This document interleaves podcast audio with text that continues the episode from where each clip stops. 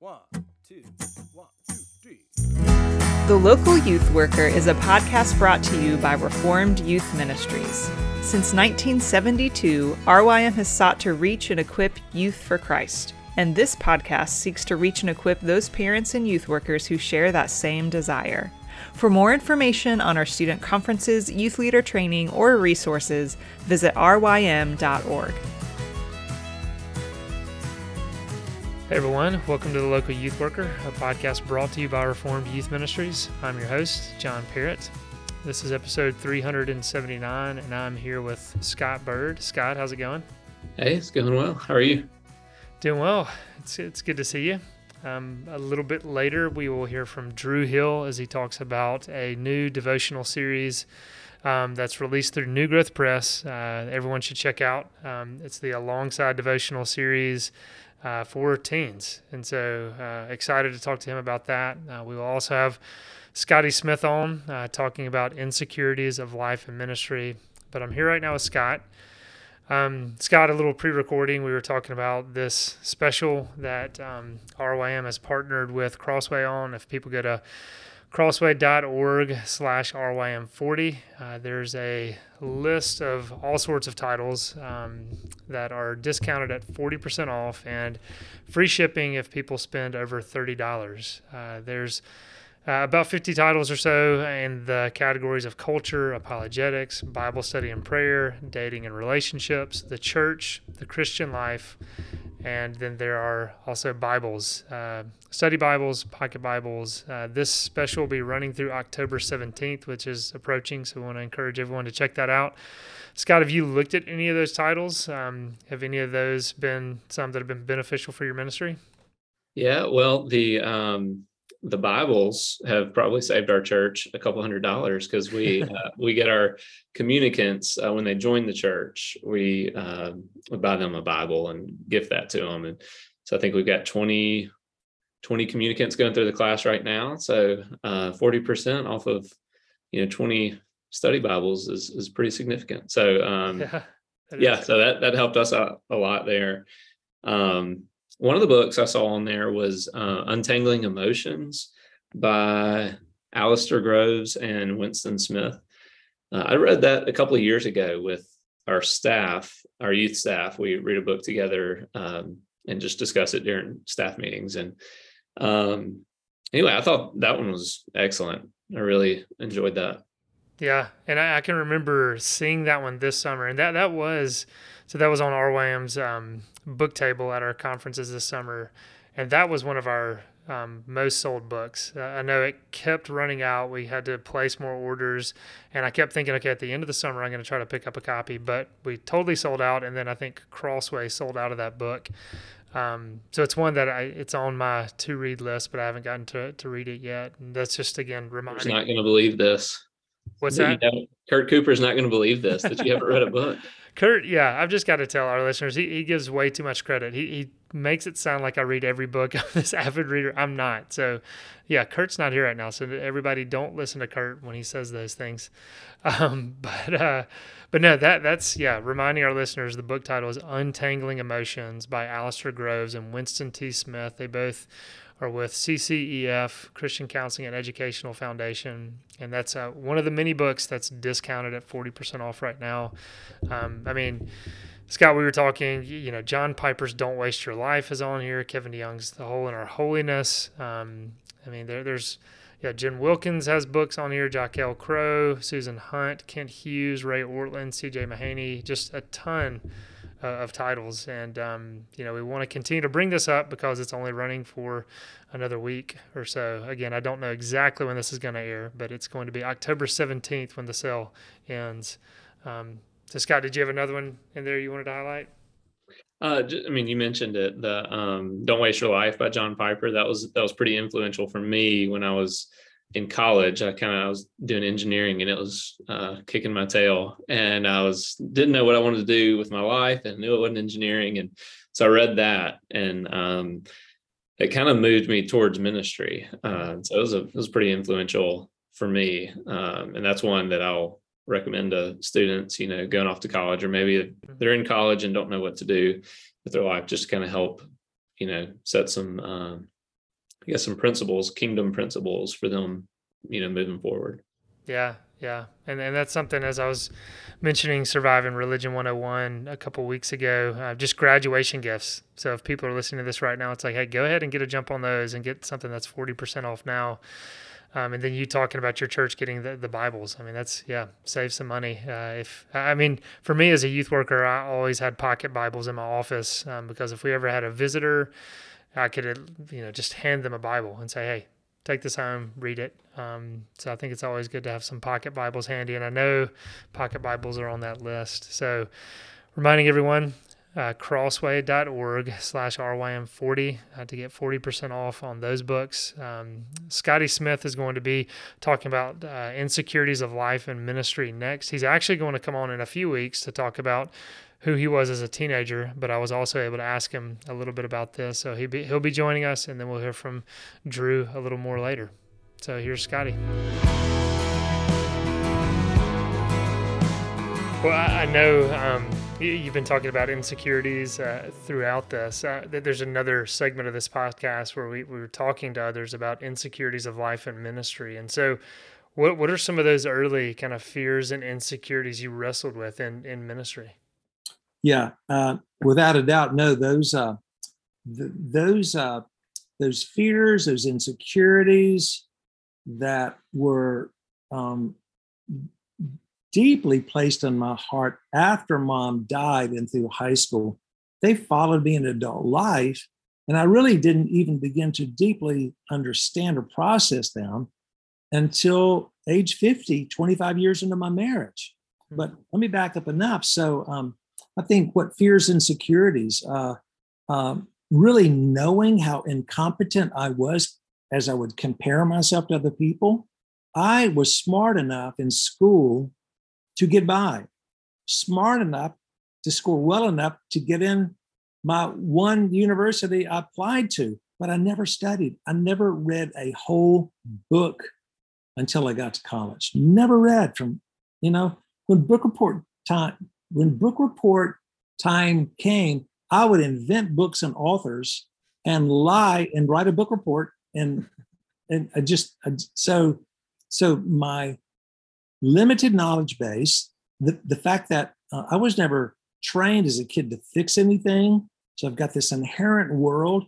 I was good enough athletically to get picked out of one to ten, maybe six or seven. You know, uh, I, I, should put that in reverse order, maybe fourth or fifth. So I'm competent, but it's like uh, I, I, put I kind of put it like this. Um, when I tell my story, sometimes looking back, especially in high school, um, and I can see myself in the framework of the movie The Wizard of Oz, kind of as Oz. Just let me stay behind curtains.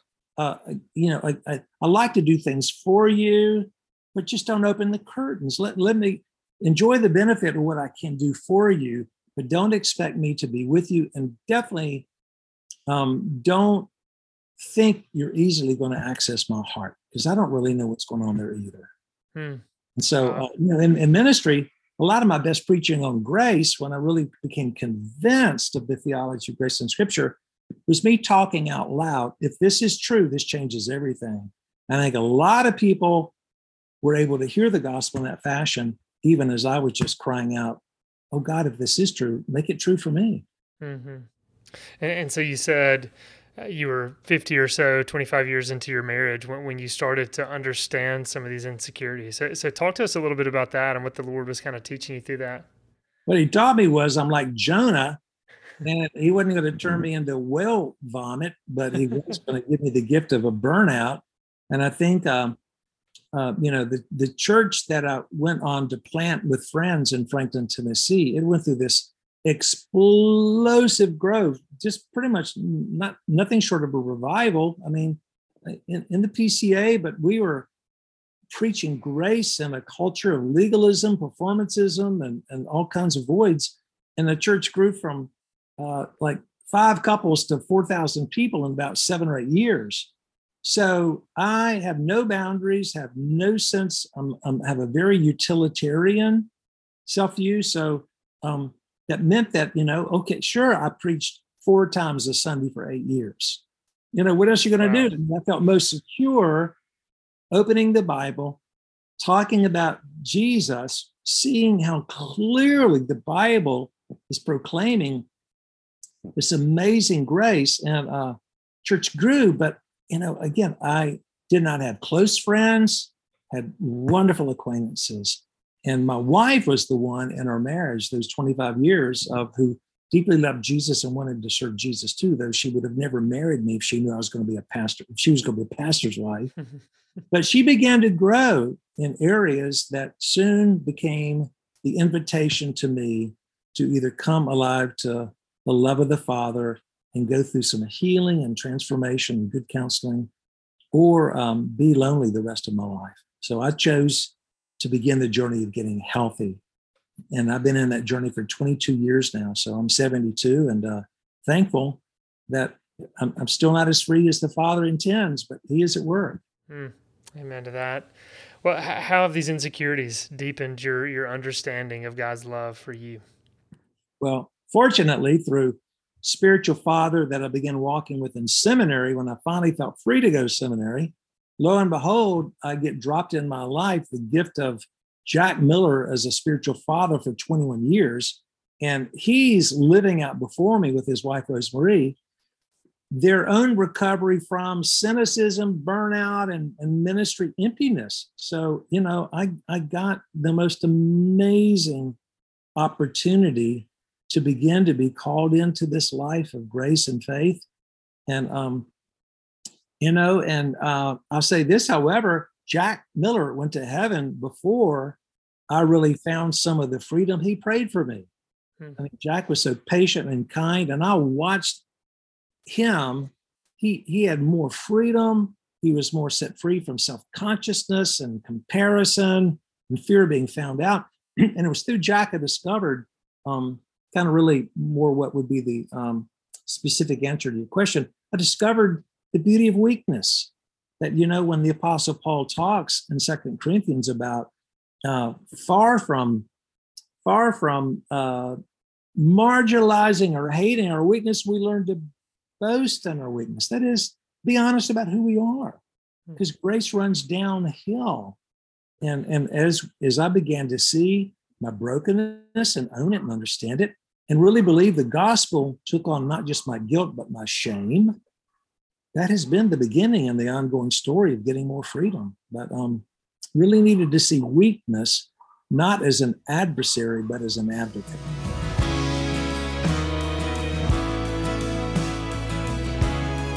Today, I welcome uh, Drew Hill to the podcast. Drew, good to have you. Good to be here. Thanks so much for having me, John. Yeah, it's good to see you. I know we've had a, a phone call before, but to actually see your face through Zoom, get to to meet you through Zoom. Um, I know this is your first time on the podcast, so why don't you just tell our listeners where you're from, a little bit about your family. Well, I am sitting in my office here at the Covenant School in Greensboro, North Carolina, um, where I serve as the head of school. It's a new role for me that I started in January after 20 plus years of youth ministry um, through the local church and through Young Life. And um, I am married to Natalie. We've been married for 18 years, and I have five kids. Um, our oldest just became a teenager this summer, and her name's Honey. And then we have um, Hutch is in fourth grade, Macy Hart in first grade, and then we have identical twin boys who are 13 months old and running around everywhere as crazy as can be. And we are in Greensboro, North Carolina, and have been here for 10 years after living in North in uh, Athens, Georgia, Colorado Springs, Denver, Colorado, and then back to North Carolina where we grew up. All right, yeah, so moving around a little bit, and I know you just said some of your children's names. Am I right that all of your children's names have an H name? We in do, yeah. Honey, Okay. Honey Hutch, Hart, Huddle, and Hobby. Okay. That's correct. so yeah. Where, where did that come from? Was that just something y'all intentionally did, or did it just kind of accidentally happen along the way? we were yeah i was in seminary out at denver seminary in colorado when honey was born and um, it was a surprise both natalie and i were in seminary at the time and we um we loved kind of our southern heritage you know being out in colorado and people would hear our accents and be like oh are y'all from the south and so we wanted and when she was born we wanted a really southern name um and I also my only rule with our kids names was we had to know no other single person with our kid's name. Um, Wow. and which is a hard thing to do. Um, Yeah. but um, I convinced Natalie to let us name our daughter Honey, which is like a very good Southern name. Works well as a baby and as a grandmother, you know. Um, but um, everybody out there just thought we were crazy for naming our kid Honey. But Honey's really mad right now because Sadie Robinson Robertson Huff, who's from the Duck Dynasty TV show, Yeah, she's like right. got like millions of followers, but she just named her baby Honey, and Honey was like, I was the only one that I knew, and now this famous person. So she liked being unique. But yeah, so uh, after that, my our first son, his name's Hutch. He was one of my first kids in my youth group, and uh, I named named our son after that kid. And then the H names just kind of kept coming after after that. So it was not intentional to begin with. It was really hard to find really unique H names that nobody else has that still are like legit names, but they all have meanings and and Mm. significance behind it. But like for our twins, their names are Huddle and Hobbs, and we call Hobbs Hobby. Um, but Huddle was born in a year when there was a lot of division in our world, you know, Mm. and um, we really wanted him to be um, an instrument of unity um, that, you know, like Jesus prayed that we might be one as he is one. And um, and we wanted Hobby to be an instrument of joy. And I've just spent a lot of my life working hard and not playing well. Hmm. And uh, and during COVID, I really learned to play and have hobbies again and to bike ride and to spend time with friends. And I found so much joy in hobbies that I was like, I really want my son to live a life full of joy and not just working hard all the time. And so those are uh, some of the meanings behind those two names. That's awesome. I feel like we could have an entire podcast just talking about your kids' names. That, that is so so cool to hear that. Um, and I know you did mention you now have a, a teenager in the home. Um, you've been in youth ministry. I think you said twenty years or something along those lines. Mhm. How is it uh, now that you have a, a teenager in your house? Which again, I'm I'm there as well with you. You know um, i i wrote this book alongside um, loving teenagers with the gospel back in 2017 and it came out in 2018 and at the time honey was you know like eight years old or something when i was writing it and you know i would always tell people i'm writing this book about parenting a teenager before i parent a teenager because i know i'm, I'm not going to feel like i have uh, you know what it takes to really write it afterwards. I got to get all this stuff down first before i've just messed up completely as a dad. Thankfully we are in a sweet spot right now and um, i'm actually going on a date tonight with honey. We're going to an off-broadway show that's in our hometown and out to dinner together before and she's got cross country practice this afternoon and um, she's still at a place where she likes being around her dad and i hope it, it's always that way but Mhm. um, i'm really grateful just that the lord has given us um, uh, an oldest child who really loves him and loves her younger siblings and she really reminds me so much of her mama and I'm so thankful for that because um, Natalie's just so full of the the spirit and and Honey really embodies that as well. So thankfully we're in a we're in a sweet spot, although she is now officially a teenager. Hmm. Well, that's encouraging to hear. Um, and, and you also mentioned that, that you're head of school. And, and so I'm thinking, okay, youth ministry sometimes known for kind of chaos and craziness, and now head of school. Um, how has that transition been from, you know, youth worker to now head of school? You know, it's a that's a podcast on its own as well. It's been a long journey. You know, I, as I mentioned earlier, I've worked with Young Life um, for a while. I, I couldn't stand Young Life when I was in high school. I grew up in a really strong church. Um, Dr. Chapman, who wrote the Five Love Languages, with one of my pastors and had a great youth group. Was president of FCA, but all the Young Life kids at our school, they were um, they were just like the potheads and the kids who were not really following Christ. And I didn't understand how this Christian club could have all these lost kids. And um, one day, my youth pastor was preaching on Luke 15, um, the lost parables. And it just clicked for me. Like Jesus came to seek and save the lost, and that's what these young life leaders are doing. They're they're building relationships with kids who don't know Him. And so through that, um, I got involved with Young Life and have been working with Young Life in the public school system since I was 18 years old, and I'm 44 now and um, just fell in love with the ministry of Young Life and spent a lot of time in the public school system. I, I grew up going to public schools.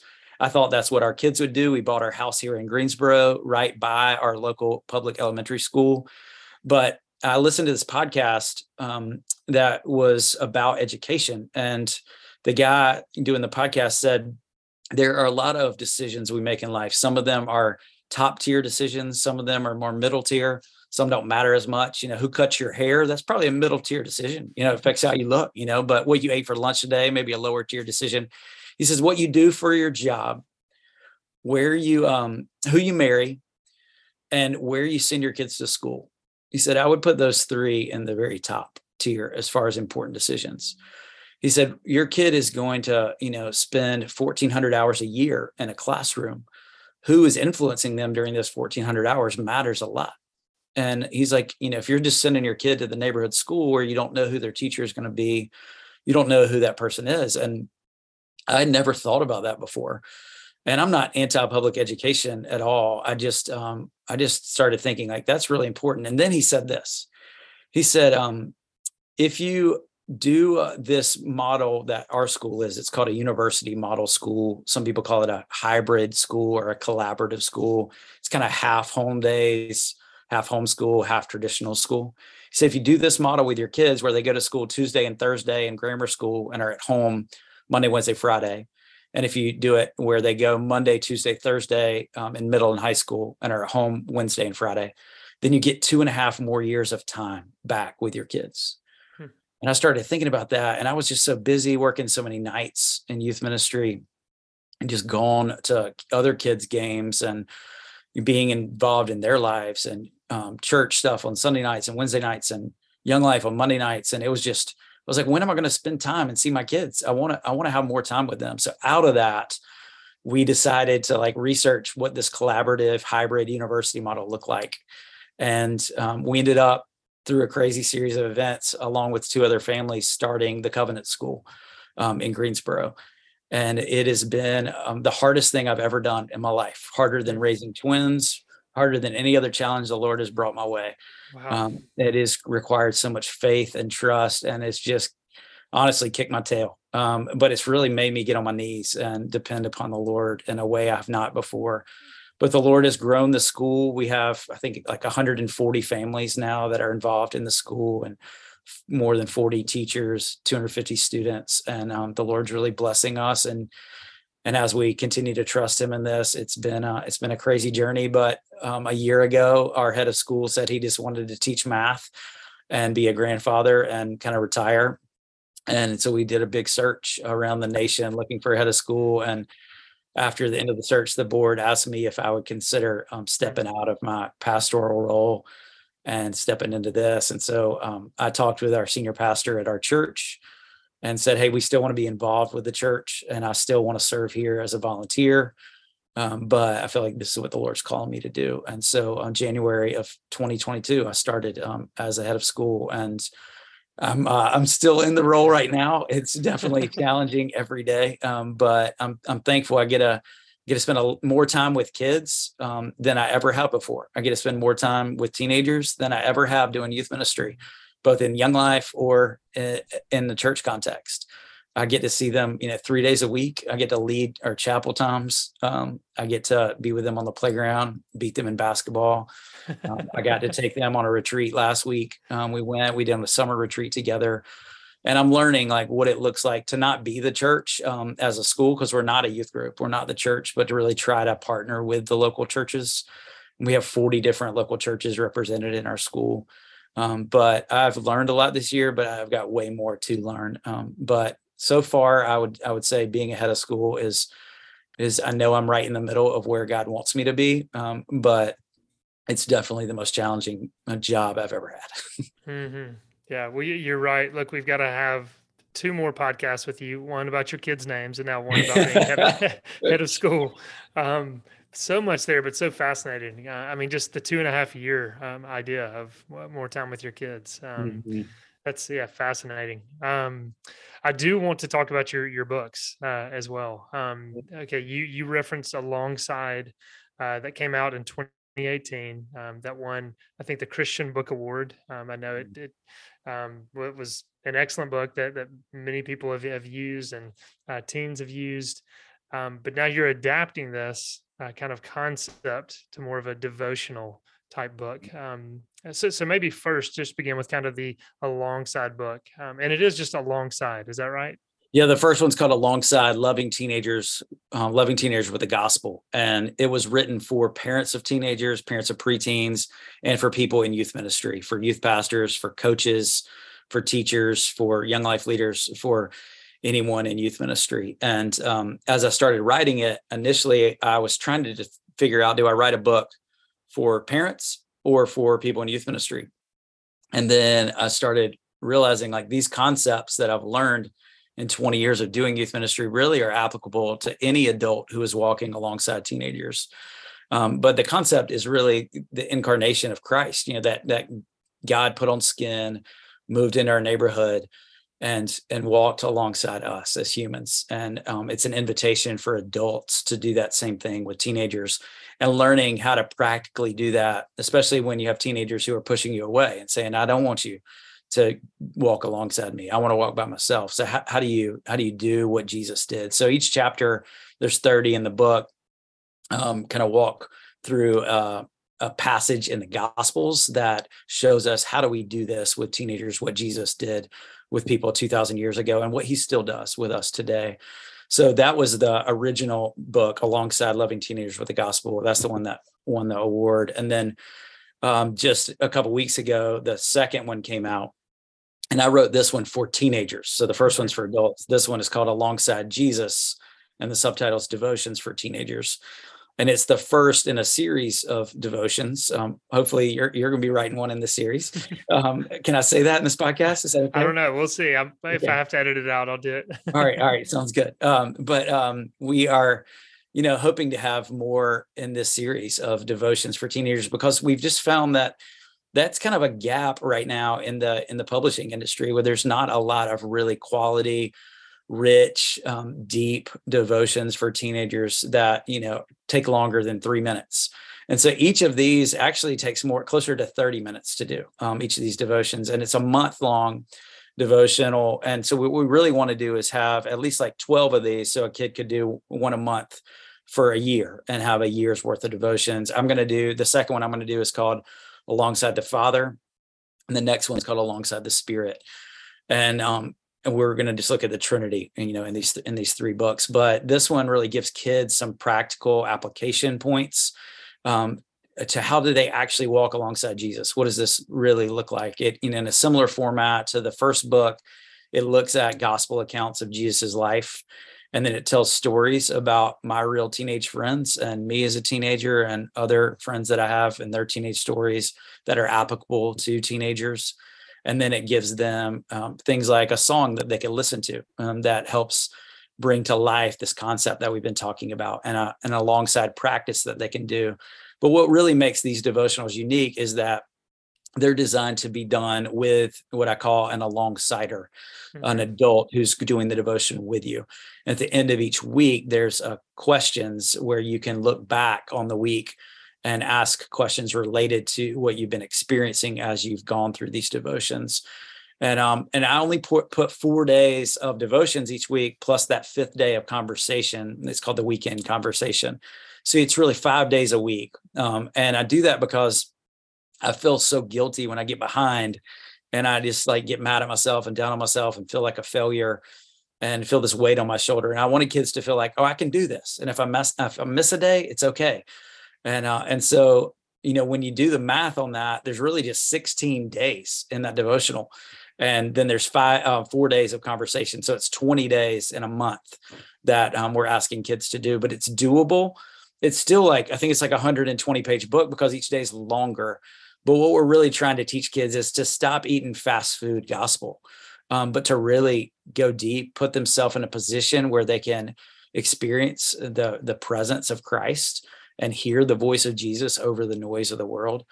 And uh, and you know, if you're just trying to get through a quick page and read a quick devotional, like we've just found like that's not what Jesus did, and that that hasn't worked for me. You know, it feels more like you know reading tweets. You know, it's like how how influential is 140 characters going to be in your life? You know, we we really have got to make a sacrifice of time and space in our life if we want to hear from Jesus. My friend Fil Anderson, he uh, he's written a lot of great books, but one of them is called Running on Empty.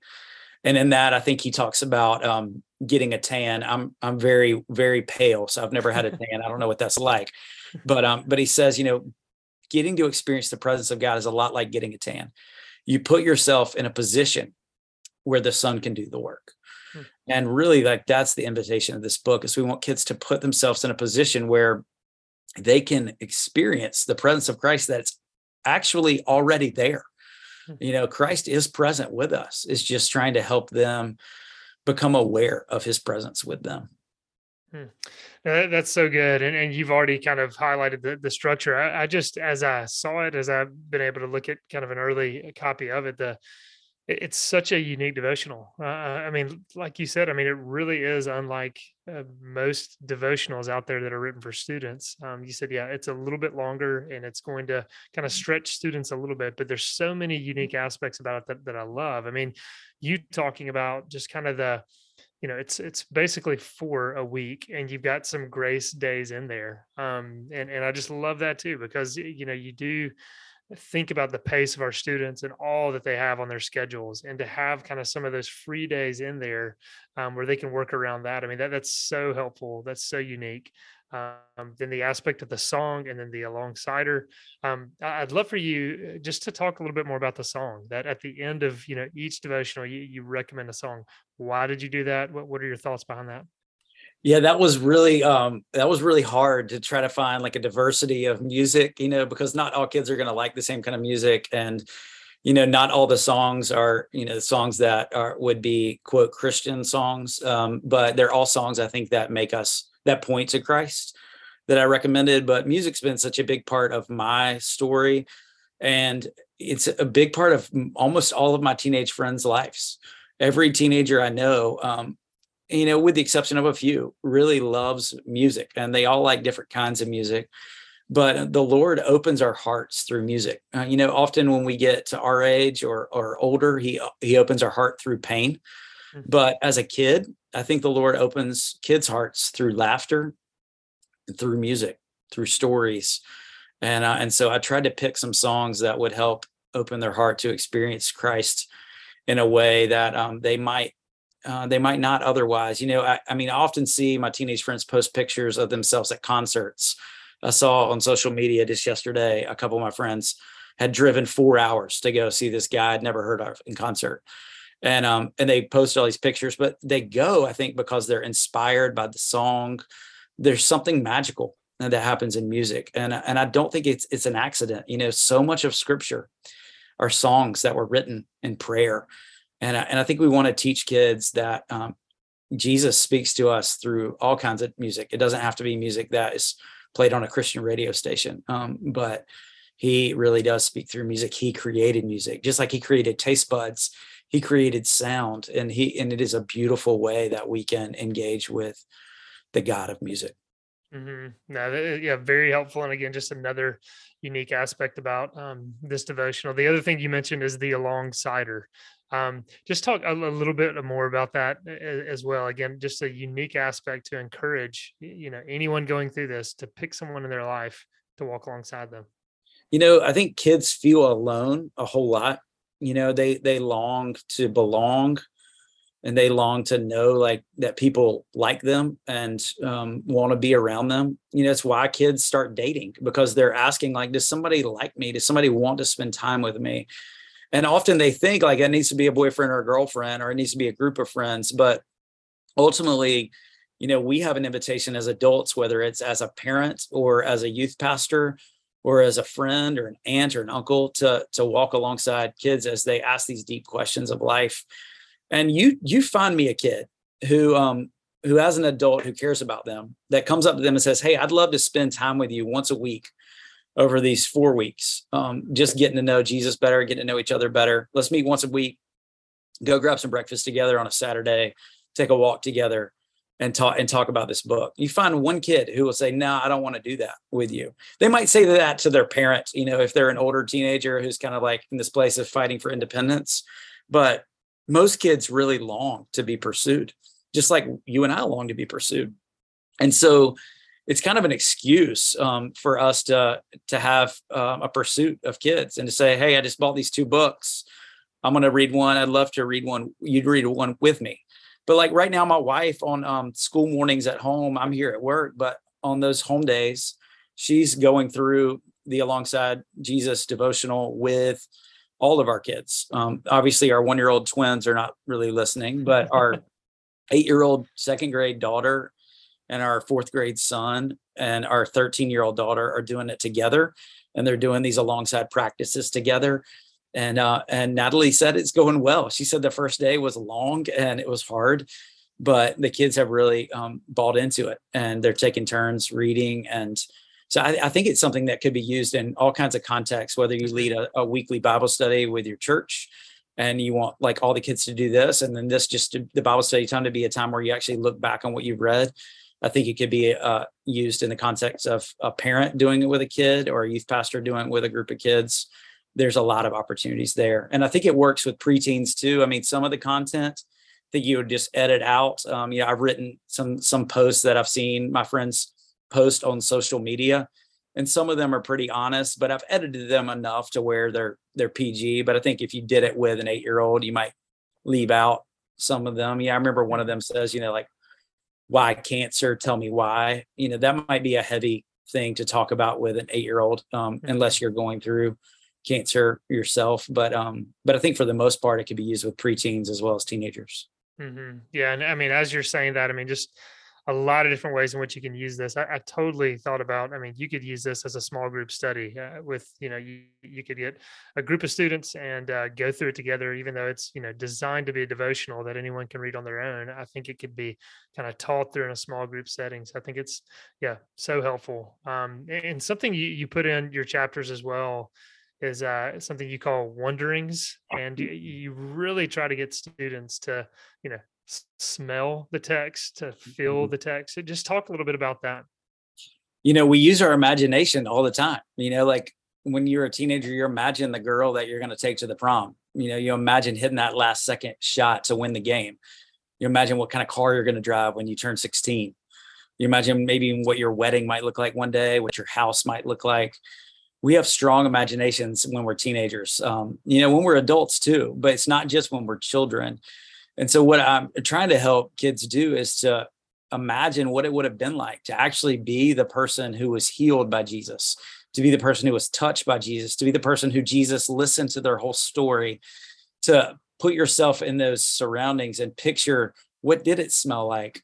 What did it feel like? What did that person experience? Because when we start to put ourselves in that position, we realize that oh, this isn't just some make believe thing. Like th- this was Jesus actually interacting with a real person who had a lot of the same feelings that I feel, and that Jesus himself felt a lot of what I feel, and he can identify with me.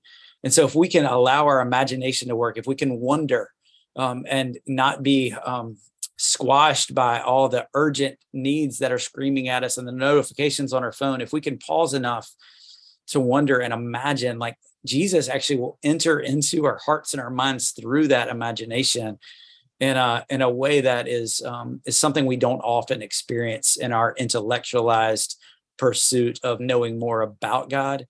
This is an invitation to actually know and experience God Himself. Hmm. Yeah, no, that's that's good. Um, I know we're about to have to draw this to a close, uh, but I'm just curious after you've written, okay, the first alongside book we've talked about, and now this alongside uh, devotional series you're spending a lot of time you know in in the text uh, writing thinking about jesus. What have you learned about jesus through this whole process even maybe early notions of wow i kind of had this wrong about jesus now that i've been spending time kind of writing th- this material this uh this past sunday our pastor preached on jonah um and I uh, I know Jesus, you know, is not directly in that story, but as as you and I know, he he is in the, in the story. Um, but you know, and there's so many parallels to Christ, you know, just with the three days in the belly of the fish and the three days in the tomb, and um, you know, it it all points to Jesus. But um, in the you know in the story of Jonah, God asked Jonah to go to this place that feels really hard to go to. Um, it's almost like asking Ukrainians to go to Moscow right now. Hmm you know it and but jonah was was sent to nineveh and um, what i'm encountering with christ right now and with this job is that christ is asking me to do things that are harder than i can do on my own that are um, that are easy to give up on and to throw in the towel and just to say like i can't do this um, but like the beauty of walking with Christ is that he says, You're right, you can't, but I will carry your burden. And, you know, my yoke is easy, my burden is light, and I'm going to walk alongside you and I'm going to carry this burden. And I want us to go somewhere that's actually going to be good for you. It's going to, it's, it's going to mean going through death in order to get to resurrection. It's going to mean going through the cross in order to experience newness of life. But new life is actually even better than your old life. And that's what Christ wants to offer us. And so it's an invitation to die. Um, you know, one of my mentors told me when I was trying to decide if I should take this job or not, he said, you should you should ask the lord like lord is this job going to be hard enough to make me depend upon you he said specifically he said pick a job that's going to crush you um, but don't pick one that's going to crush your family he said if that starts to happen draw the line but but pick one that crushes you that re- makes you rely on the lord makes you experience death so you can experience resurrection. And I, am still in this place of trying to figure out um, what that looks like. And um, for me it's really a lot of daily death and daily resurrection. But that's the invitation of the christian life is learning to die and rise with jesus. And that's what my hope is for anyone who reads these books is that they will experience that invitation to a new life uh, the, the true life that we were designed to live with our creator walking right alongside of him. Hmm. Well drew um, again just reminding our, our listeners the, the book is alongside devotionals for teenagers um, you can check that out. It's available now. It's through New Growth Press, but you can go to Amazon, get those. Um, thank you so much for your work and putting this together. Thank you so much, John, for having me. I hope it's a blessing. And if uh, anyone has any questions, my website's alongsideresources.com. And you can reach out to me at alongsidedrew at gmail.com as well. All right. Well, Drew, thanks again for taking time to come on today. Thank you, brother.